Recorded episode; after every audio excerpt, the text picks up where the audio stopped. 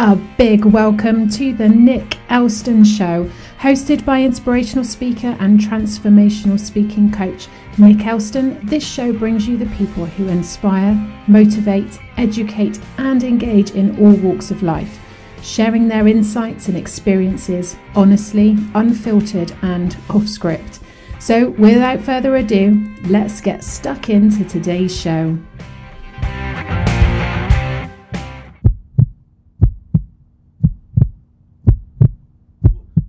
Hey everyone, a big welcome back to the Nick Elston Show. It's season four, episode four. I'll let you into a little secret. This should have been episode one, but thank you to Zoom changing their settings. We had some issues. That's basically me saying it's not, not my fault, it's Zoom. So sorry, Dan. Uh, well, we have got the amazing Dan Skermer, a guy I referenced a couple of episodes ago because I forgot you hadn't heard about him yet. So Dan Skermer is a great guy. Really happy to have him on the show. Uh, just one of life's good guys, to be fair.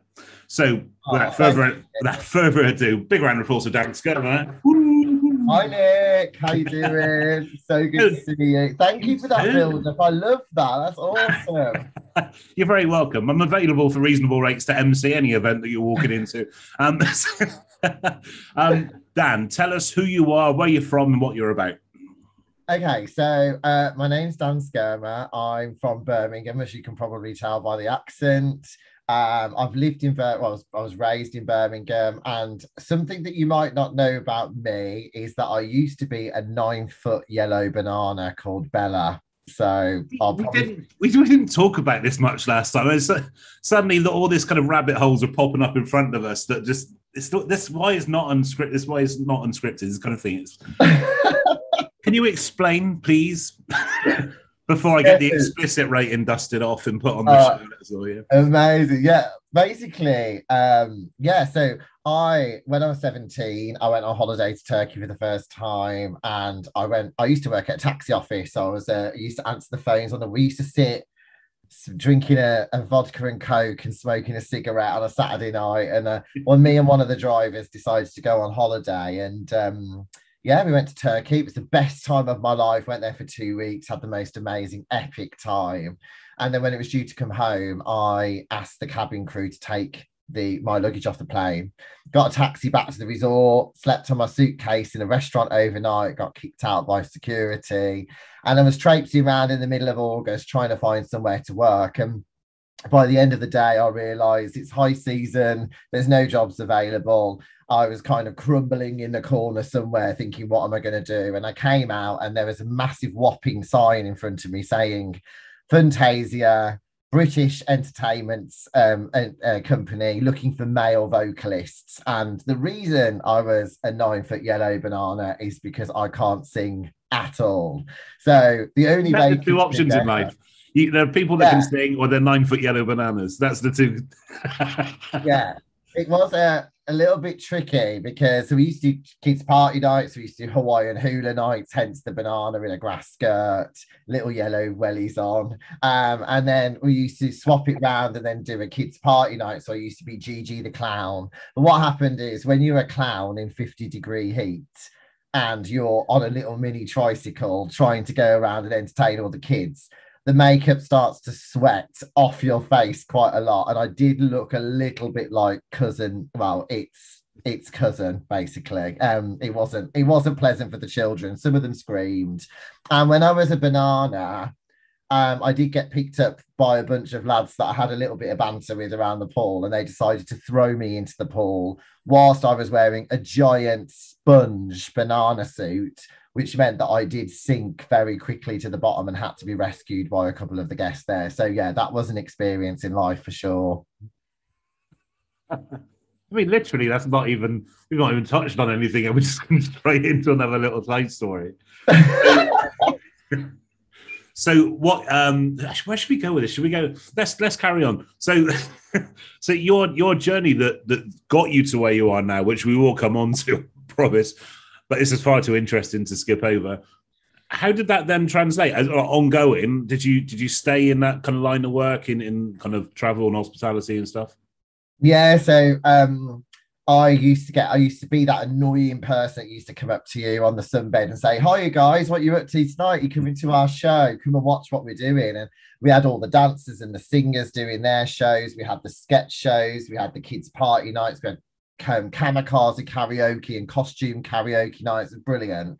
And then did that for three years and then got made. The company unfortunately closed down. So I came back to the U K and started as my job as a receptionist in a hotel. And then, um, it was when I, I was a wedding planner at this hotel, and I've organised three hundred ninety-eight weddings in four years, um, which was, if I ever heard about a chocolate fountain ever again, it was, yeah. Um, and then the same-sex marriage um, licensing came out, and my boss came to me, I was handing in my notice, and she said, "Oh, I'm looking at our new same-sex wedding coordinator, but I struggled with that a bit, Nick, because I've got a little bit of a flirtatious nature, so I didn't really convert any same-sex weddings, I'm not going to lie."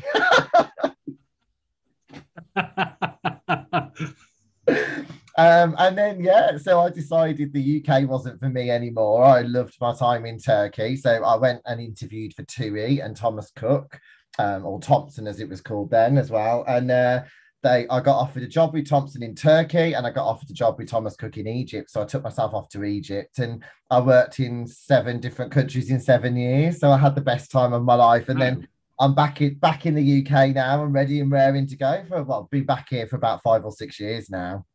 Brilliant. And so what you do now is you founded the the P A Forum.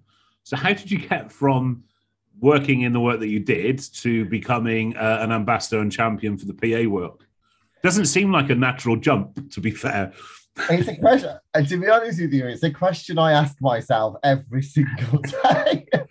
um, yeah, um, I came back to the U K. I was on job seekers allowance for nine months. It was really hard. Um, I was trying to get back into the hospitality industry, but as a salesperson or as a you know corporate Um, event organizer, they were just, the question kept coming up, who do you know, who do you know, what's your network, who do you know, and I didn't know anybody, um, and luckily I kind of, I did kind of blag my way into a hotel a little bit and say, at the end of the num- interview number twenty-seven, I went, okay, I just know everybody, and you know, that, that question just sent over the edge, got the job, and I thought, actually, I really need to get to know everybody now, so I just took myself off out and about, um, and started talking to the region's P As, and you know naturally they were you know looking for venues to organize events, etc. But it was really, I'm a real big advocate of networking, um you know network having a really valuable network and a really fantastic network of people around you, not only to support you professionally but personally, um is just awesome. And we've just grown over many years. We we did our first event, which was all about creating a LinkedIn profile. A lot of P As actually don't really use LinkedIn that much. Some do now. Um, but there are some that, you know, might have said, oh, I've got a LinkedIn profile, but I've never logged on before. I'm not really not sure how to use it. And we did a LinkedIn um, uh, profile building uh, lunch with them, and it went really well. We had forty-five people there. Then we had the person that organised Gary Barlow's wedding. We had one hundred people at that one. Then we had another a P A that actually ended up buying the logistics company that she worked for and turning it into a multi-million pound business, and that was a really aspirational talk, and it's taken off since there. Since we're in our sixth year now, and over a thousand thousand members here based in the West Midlands, which is just really overwhelming sometimes to think about it. Phenomenal. I mean, and to gain that kind of traction, like you said, I'm a firm believer in the power of your network as well. Um, back in my employed life, the networking was actually the only way I wanted to kind of sell in that sense and, and connect with people. And actually it was your social life as well. I mean, if you look at my kind of friendship groups now, they all come from that time. Um, I'm kind of godfather to my, my mates Litlearn, and, and it all came from networking. So it's really interesting that we, we see networking as a business opportunity, but very often it's just community. And boy, over the past two years, that's what we've really missed, isn't it? That kind of, that in-person, tactile, tangible community. Yeah, absolutely. I think, you know, uh, that I've always had really good relationships with people in the hospitality industry, and I missed that network when I got made redundant in twenty twenty. um, because of the pandemic. But what was amazing was that we still had this really active network of people that just really wanted support. Mm. And people were going through incredibly emotional time.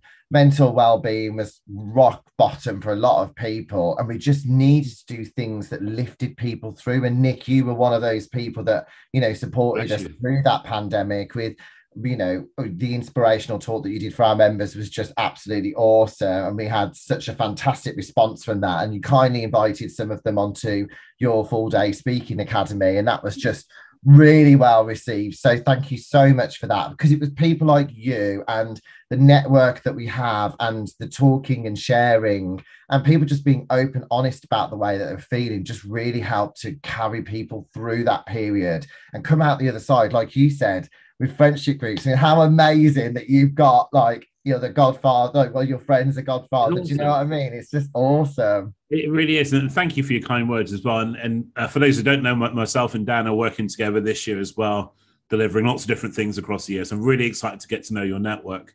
Um, I guess the one thing I did want to ask you, actually, is somebody in the, the P A environment, you don't see many men doing that. Is, is why would you say that is? Rather than make assumptions, why would that, why would you say that is? Well, it's interesting. I spoke to, I had a conversation this morning to some of the local schools and academies, because we're really trying to do a, a campaign to go in and promote the profession, because Fantastic. That's great it, stuff. It was really interesting. What uh, the lady who started our mentoring initiative, Trace, Tracy Whitehouse, she used to support the uh, U K C E O of D H L Supply Chain. And um, she set up a fantastic internal mentoring scheme. And we now want to kind of bring this scheme where the P As are helping each other and mentoring each other and put that into schools.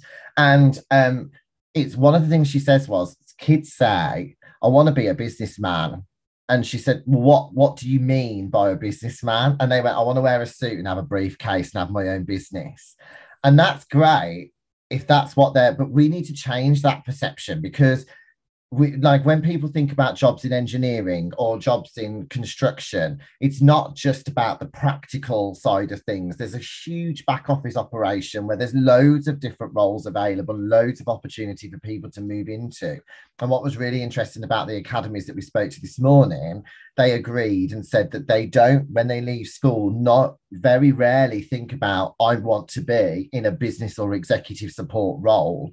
And even more rarely, men or boys that are leaving school that will think, or young people in general that will think, that's a profession that I really want to get into. So there's a lot of work that needs to be done. But the Executive and Personal Assistance Association, which is uh, founded by Victoria Ratton, she did a Not Just a Girls campaign, um, and she still continues to run that campaign. She's done really well to highlight those people that have had a career that are men within the sector, where they've worked, what they do. I mean, some of these people are supporting like ultra high net worth individuals that globally, you know, traveling around the world, absolute million billionaires. But then it's not just about that. It's about, you know, working in roles with women, and also to try and kind of bridge that gap, that gender gap, between making people realize that it's not just a role that's there for women. It's a fantastic career opportunity for men.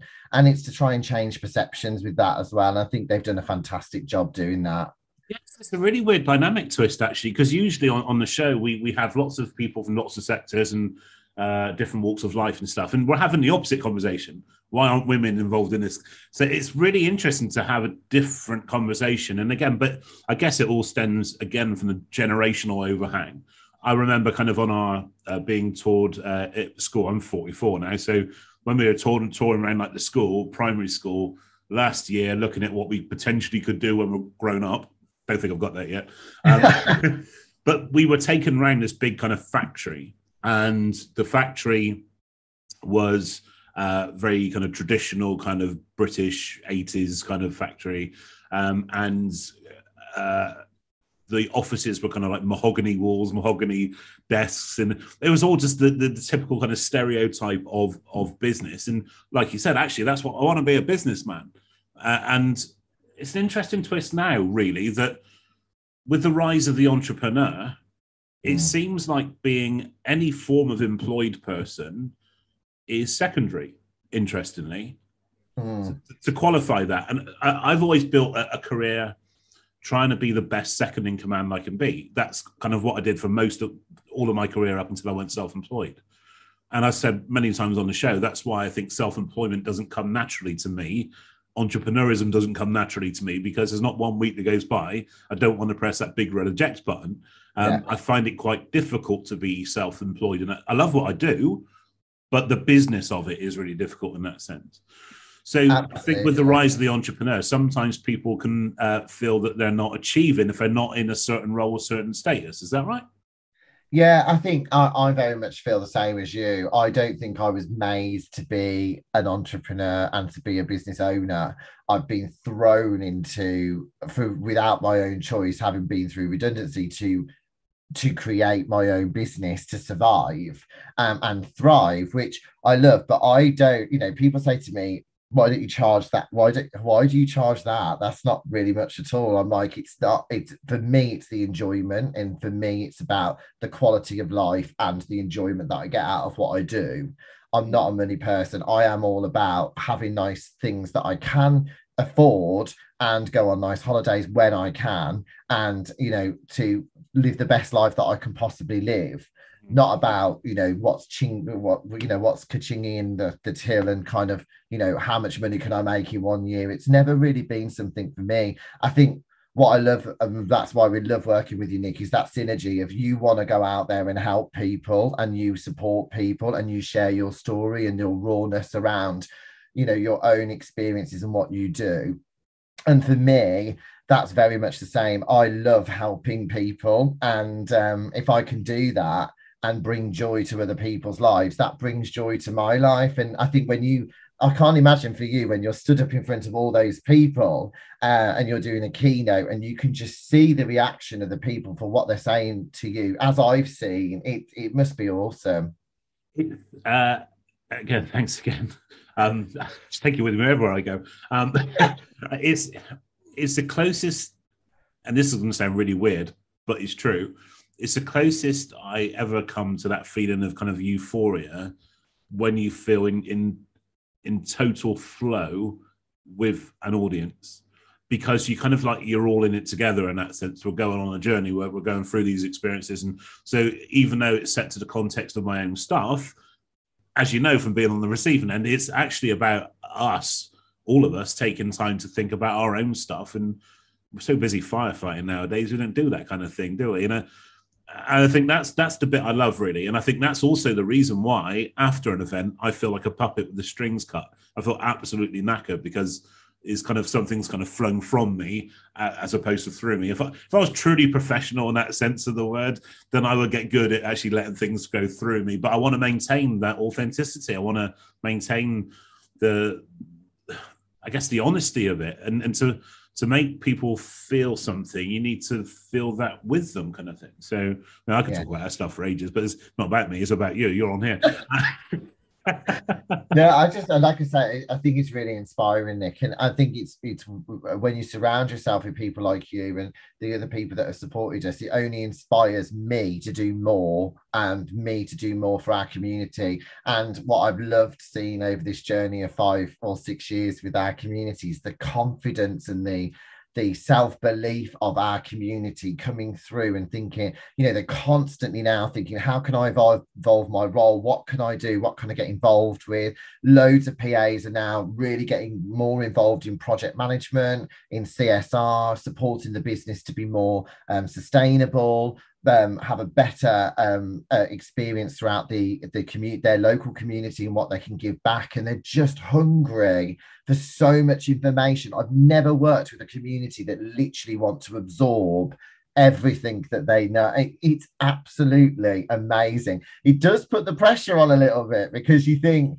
what can I do now? Like, I need, you know, they're so hungry for more information and learning and, and to build this community. I'm like, what, you know, where can we go from here? But they're coming up with ideas and suggestions now that I just love watching them come, you know, coming up and creating all these things. And all, if I can be the person that implements it and makes it happen, that it for me is, is, is boom, job done. Love it. Yeah, absolutely. That's phenomenal. Again, it's, it's another interesting one to, to ask you, I guess, what's next? That, because I think you're right. I think in, in the P A V A E A world, you, you kind of, um, and we're assuming people know this stuff, personal assistant, um, virtual assistant, and electronic assistant, is that right? Executive assistant. Executive yeah. assistant. Uh, I'm not going to edit. I promise, even though I've messed up, I promise I'm not going to edit. I'm going to keep... Are you not at all? It just, it's great, isn't it? Because, you know, um, Lucy Brazier, who um, she is the um, chief executive of Executive Support Magazine, she's just done some research, and globally there's fifty-seven different job titles for admin assistants, office assistants, executive um, assistants, office managers, personal assistants. You know, and there's loads of different roles out there. So it's exactly, you know, it's great that you brought it up because there are so many different variations of the role. I just, um, I firmly believe that if you don't understand something, you just need to ask. Uh, and we had an amazing guest on um, a couple of episodes ago now, uh, Ryan Shepherd, who was talking about pronouns, which is something that, that I've really... Sh- Not struggled with, but it's something I've really found difficult to understand, as it doesn't affect me in that sense. Um, and the only way I'll find out is by asking him and asking him on the show and asking these questions. And it was just an amazing episode. It's, it's not being afraid to ask questions, but and that's what breaks the stereotypes. I think you look at that kind of uh, the point I was going to make was that the traditional overhang of being a P A or anything eh? uh, in in essence means that you make the tea and type some notes, because that's kind of what we.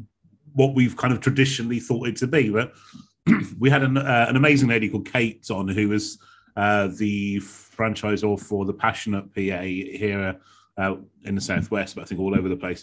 Um, and she was talking about um, how actually each one of her P As will have a specialism. So one specializes in accounts or personal development, or so actually it's so deep, isn't it? And like you said, by the, the amazing work that you're doing to upskill your community, they then take that on to their clients to to, to, their, to help them with. So it's not about their personal growth itself, it's about how they then work with other people, isn't it? This show is sponsored by Forging People, transformational speaking coaching. Are you truly being heard in life, in business, in education, even at home? Your ability to deliver any message with clarity, power, and emotion will have an ultimately defining impact on your success as a speaker, leader, and influencer. For more information, contact team at forging people dot com. Are you truly being heard? It's time to find your voice.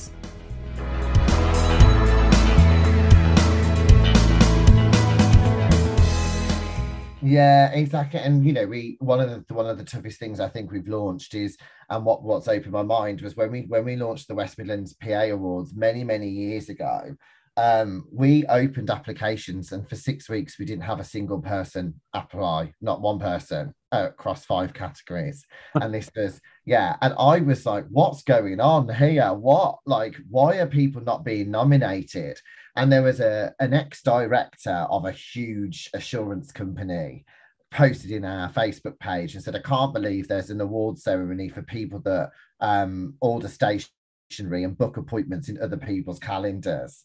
I mean, so I screenshotted that and I shared it. I literally went, uploaded it onto an email, downloaded the database, and I sent it. And all I put in this email, Nick, was if there was ever a reason to enter an awards, it's this, and that's it. I didn't need to say anything else. And the applications came flying in. And I, I thought to myself, yeah. And I thought to myself, I actually wrote to that man afterwards and said, thank you, because you have shown exactly why we need to change perception. And I'm not one of these people that bang the drum. I'm not one of these people that, you know, sit there and think that P As are, um, you know, massively undervalued, because they're not. They are strategic business partners working with their executive to make that person be the best person that they can be, and that executive should be doing exactly the same for them and making sure that they are valued, they are appreciated, and they save the company and the time and the um their executives so much time, so much money by being so efficient. And I think that is is is a skill that you need to learn over so many years and be, yeah. you know, fine-tune that skill. It's just not something that you can just walk in and just be able to do. And I just admire them so much for what they do to support their business. They always have the business and the executive at the heart of everything that they do, and I think that's just really fantastic. Yeah, absolutely. And as an ex-stationer, I've always had big love for P As anyway. That's because of the office supplies thing originally, and now I'm learning more from you, so it's, it's all good. Um, it's awesome. Yeah, and like I say, you know, I look back, Nick, and I think to those days, and I think, you know, I was a yellow banana. How have I ended up being here? But I think it just goes, I think being a holiday rep, what we were, we were drilled in, our Thomas Cook's um, ethos was... Um, Uh, we go um, we go further to make your dreams come true. And that has always stuck with me. Um, and our, our other logo was, our other slogan was, our world revolves around you. And that was drummed into us for years and years and years. And it's something that's never left me. And people say to me, why do you do so much? Why do you do what you do? And it's because of that. That's exactly it. Love that. That's, that's brilliant. That's so good. Um, So we were going to originally do this uh, at the end of season three, and I'm so glad that we didn't, and hear me out, I promise. Uh, and I'm glad it's season four, because in between, you've been dancing for Strictly. Is, and you said it so casually, I can't record this afternoon, I'm, I'm, I've got my, my, my uh, training for Strictly. What? People don't throw that line around, that's huge. Well, yeah. Well, first, it was. It's amazing, um, but it's, it's basically it's, it's a local charity event called Strictly Christmas. And just to kind of give you a, so I was when I was I was driving um, to practice in Birmingham, and I got pulled over by the police. And I very rarely get pulled over by the police. And uh, he was like, pulled in, and he was like, "Sir, can you step out the car? Take the keys out the ignition on the dashboard and step out." I was like, "What have I done, officer?" He's like, "Repeat it again." Got out the car, and uh, for, they were going around my car doing all these checks for ages. Everything was fine, by the way. I pay all my bills. Um, and um, the driver, the officer says, "You sat navs on. Um, where are you going?" I said, "I'm going to a rehearsal in Coventry for Strictly." And he went, "If you," he said, "you can't be going to a rehearsal for Strictly because you would definitely have a better car than that." And I was like, it's a charity event, it's not like Strictly, but it was, what's great is it was it, it worked exactly the same as Strictly. So we were doing it for Zoe's Place Baby Hospice. We had to raise a minimum of five hundred pounds per person to be involved in it, and then we just literally, like, brand new day at school, walk in, no one really kind of talking to each other, all really shy. Um, and we get paired with our partners, and I was partnered with um, Tom Mitchell, uh, and I he's got a very, very special place in my heart now. Look at my face. I can just, just see his face like that when I talk about him. I mean, um, we, we kind of recorded this before, but I definitely want to do it again, because you've, got, you've definitely got a vibe of glow when you talk about him. I know. He's literally like, he's a very confident person. I think what I love about creatives is they've got this kind of ooze, this confidence sometimes, you know, around them. And he's very, he's very talented, very creative, but he knows it. And uh, the banter between us is just brilliant. But we had to learn a quick step and a cha-cha. And we were going doing rehearsals twice a week, and we had to perform in front of four hundred people each night over two nights. Um, and we collectively, between the twenty-seven contestants, we raised um, just under one hundred fifteen thousand pounds for charity. Wow, that's amazing. Um, yeah, and uh, I had so much support from social media, from our network, from everybody. And I just want to say a huge thank you to everyone for, for supporting our fundraising efforts, but also our collective fundraising efforts, because it's a phenomenal amount of money for such a fantastic cause. And I also, you know, I've got to thank Tom, because he he put up with me, and I'm quite overwhelming. I think when you spend a lot of time with me, it's quite a lot. And uh, looking forward he, to this year is going to be interesting. Interesting. Yeah. So, but do you know what? It came at a time where I literally thought my head was going to explode. I was so overwhelmed. I didn't know what I was doing. I was so busy. I don't know about you, Nick, but when it got to, when we came back out and we were, the world woke up again, yeah. All of this ethos of I'm never going back to that world again. I'm never doing that. We literally, I was busier than I was before the pandemic. It was absolutely bonkers. Did you find that? Yeah, absolutely same. Yeah, definitely. And I mean, that's what I mean. It's, it's amazing and quite scary, actually, how quickly we adapt to circumstances. Uh, and like you said, all those things we kind of said along the way, yeah, going to keep more time to self-care, that kind of stuff. And suddenly it's like, whoosh, you're on a plane. I mean, the first the first event was up in Glasgow, so flying up to Glasgow, it's thinking, ah, this is... Um, yeah. You mentioned yeah. one thing I didn't um, want to touch on, actually, which we, we did on the, on the kind of the other recording, which is now consigned to history, but is an important point that you mentioned about same-sex uh, couples. And obviously that was made kind of... Um, I guess, famous in its truest sense of on last season of Strictly. Um, now, the reason why I wanted to bring that up is because it was really interesting chat that we had about actually that you felt that sometimes the offence is is felt on your behalf if somebody goes against that, for example. Do you find it's quite a divisive thing? And what's your kind of take on, on that? And how important to you was it to have a same-sex uh, partner for your charity dance?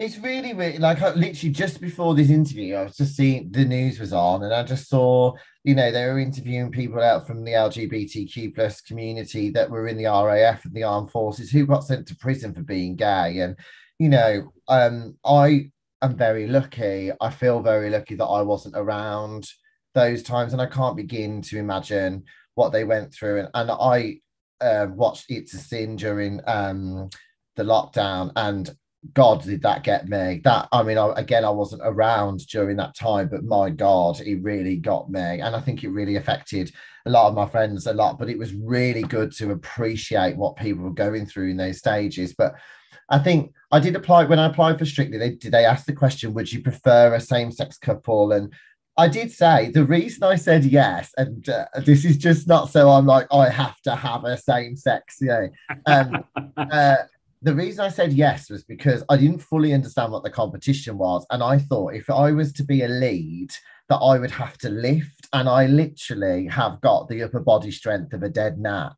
So I was like, I can't lift anybody. I can't even lift myself up sometimes. Do you know what I mean? So I thought to myself, oh, I can imagine I'm being whirled around all over the place, picked up, you know, doing all these things. I thought it'd be great to have a male guy that could do that. Now, what I loved was they went off and spoke to Tom and said, "Are you happy dancing with the same-sex couple, same with a with a man with another man?" And he said, "Doesn't bother me at all. Absolutely."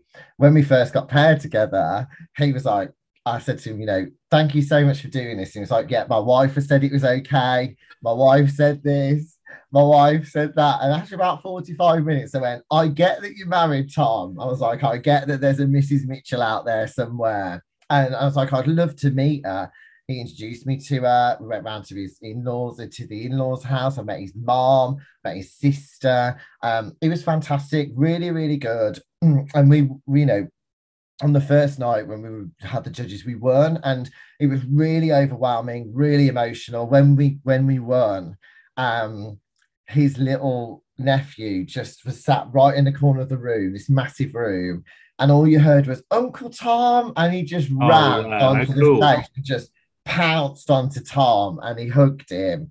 And God, that just really, really got me. Then I was like, wow, this is like just amazing. And um, he posted on Instagram, and he got quite a bit of a ream of abuse. And I didn't know at first he got it until I met his wife, and we we went for lunch afterwards, and she said, yeah, he did get a bit of stick for that. And I found that to be really disappointing, because why should he get stick for that? He's done something that has made me feel positively amazing. And he's done something where we've shared this incredible journey together that it was, I haven't experienced stuff like that for quite a number of years. So to get it was literally like being hit by a train. I thought, God, this is still going on. It's still out there. And he who did, who's done absolutely nothing but do something amazing for charity and give his own time up, has, has to kind of suffer that type of abuse from people. I just think it's just utterly wrong. It's just, it, it really disappointed me that we still have that in society. It's just such a shame. But even nationally, with with the main Strictly, that there were, again, it, it just provokes a response from, from certain sectors of, it is surprising that there's still that kind of shock around it all. Yeah, yeah. it does take away from the, it does take away from how you feel. We're naturally human, aren't we? So we, we whilst it, it was a hugely, massively positive experience, it's only naturally human that we remember, we, we always, you know, unfortunately imprint those little negative things in our head that we remember, and we make a big thing out of it. And it's, it's right, because it affects the way that we feel. Um, but what I loved about him is he just absolutely brushed that off. It affected me more than it affected him. But my number one, that, yeah. yeah, my number one concern was how he felt, and that he was okay with that. And he just like, I mean, he dyed his hair blonde. He goes running in the most shortest running shorts I think I've ever seen in my life. And I said to him, "You do ask for it sometimes. I'm not going to lie." But no, it's it, it was it, it was fantastic. And I just would, I think seeing the same-sex couples on Dancing on Ice, seeing the same-sex couples on Strictly Come Dancing has just been fantastic. And it's amazing. Really propelled us into this place where we were the first same-sex couple to ever take part in that competition. Wow, um, fair play. And so to take part and have the backing of the people that were there and the support with all the, the um, fundraising, and to win and be part of that family and welcomed into that family and have this amazing group of people has just been uh, utterly memorable. And if anyone, if you're local to the West Midlands, if you're around Coventry, they're going to be opening up applications in the springtime, and I can't tell you enough to apply and go and do it, because it's just amazing. And like you said, that kind of creativity and being able to immerse yourself in a in a project was just was really good for you as well, and your mental health and, and your well-being. Yeah, I was sitting here, Nick, till eleven o'clock every night. I was sit- literally working from eight till eleven, four days a week, trying to do accounts, invoices, sales, you know, getting new clients, running events. It was it was crazy. And this t- this was stop, right? Just stop.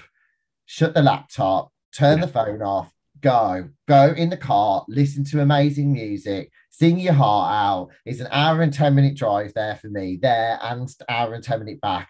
I loved that.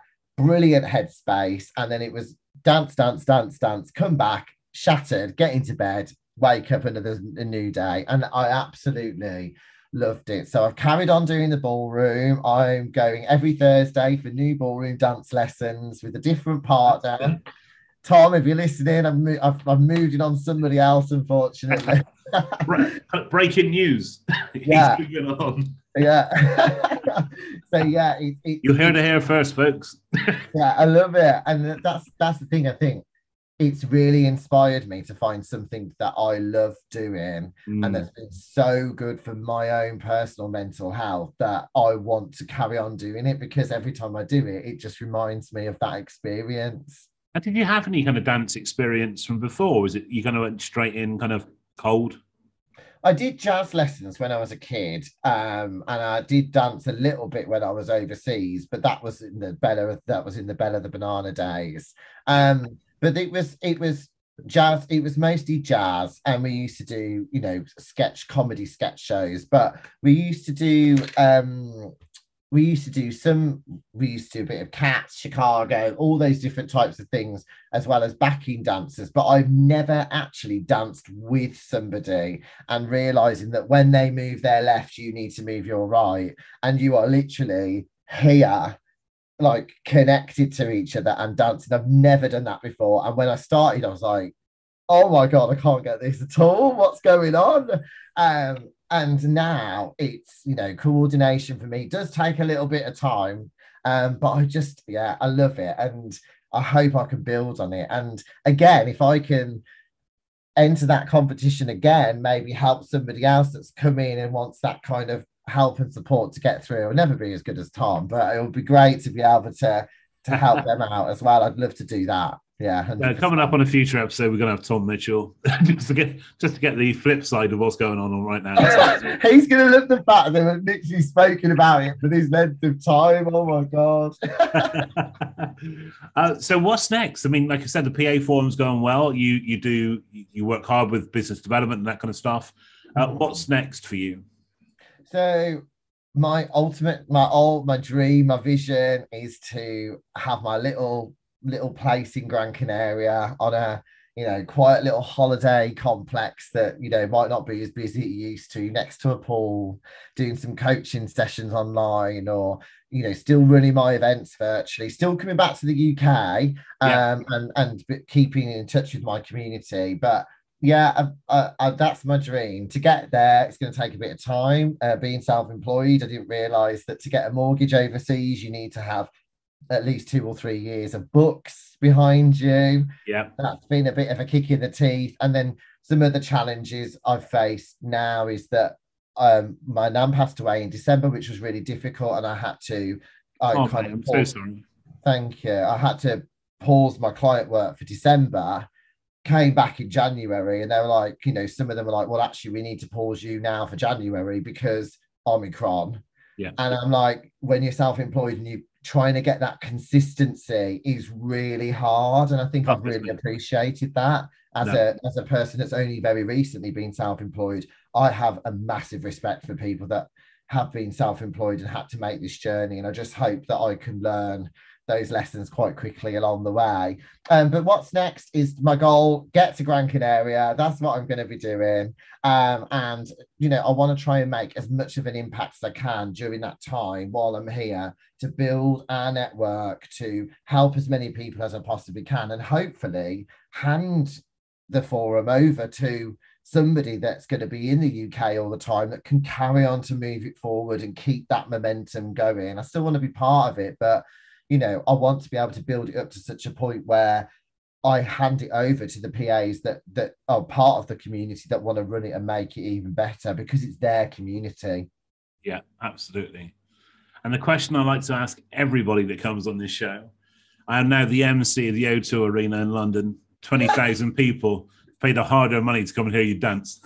See you dancing. uh, I'm just about to call you to the stage. You're sat in the green room. You're kicking back with your legs on the table, and your walk-on music kicks in, that song that motivates you, that lifts you, that gets you at peak state, that song that's going to make you perform at your very best when you reach that stage. What would that track be, and why, Dan Skermer? This is like the, the, the most like amazing question ever. It's really literally gone I through my mind.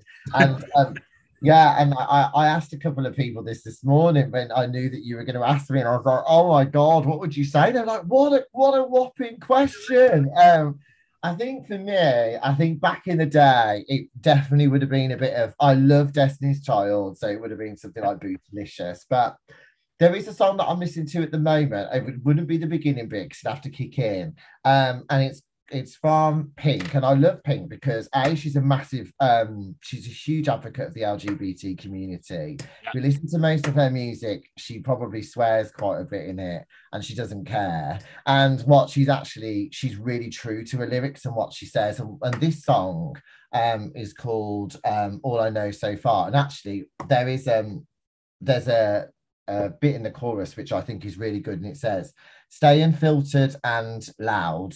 You'll be proud of that skin full of scars." And I think that's amazing, because it just goes to show what kind of place that we are in at the moment with social media, with the internet, et cetera. And I just think to myself, she's just so real. Just be you. Just be you. You're not going to be everybody's person, but you will be some. You will be some people's person. And I think, don't apply to the millions, just apply to those people that you can help and make a difference with. And I think she's literally nailed it right there. Perfect. Powerful stuff. Ladies and gentlemen, Dan Skermer. Thank you, Nick. What a guy. Thank you so much for coming on the show twice. Yes. And with, with a fair wind, we're going to get this recorded nailed this time, and we're going to have no hiccups, and it'll all go out as planned for episode four. And if it doesn't, no one's going to see this anyway. No. so, so we're all good. Uh, Dan, I'd love to get you back for a future season. I think we've got far, far much more to talk about, especially as we go through this year as well, and working together closely as well. So, yeah, Dan Skermer, thanks so much. Uh, everybody else, please hit like and subscribe. Do connect with Dan. His links and stuff and content's in the bio. I'm sure he'll be ha- really happy to hear from you. Um, and uh, stay tuned for next Monday's episode. Another amazing guest coming your way. Uh, in the meantime, that's a wrap. Uh, be happy, take care, and stay well. See you soon, guys. Cheers. Bye-bye. Thank you so much for tuning in to today's episode. Do hit the like button and subscribe to stay tuned for future episodes. Published every Monday and available through YouTube or the podcast platform of your choice. See you next week.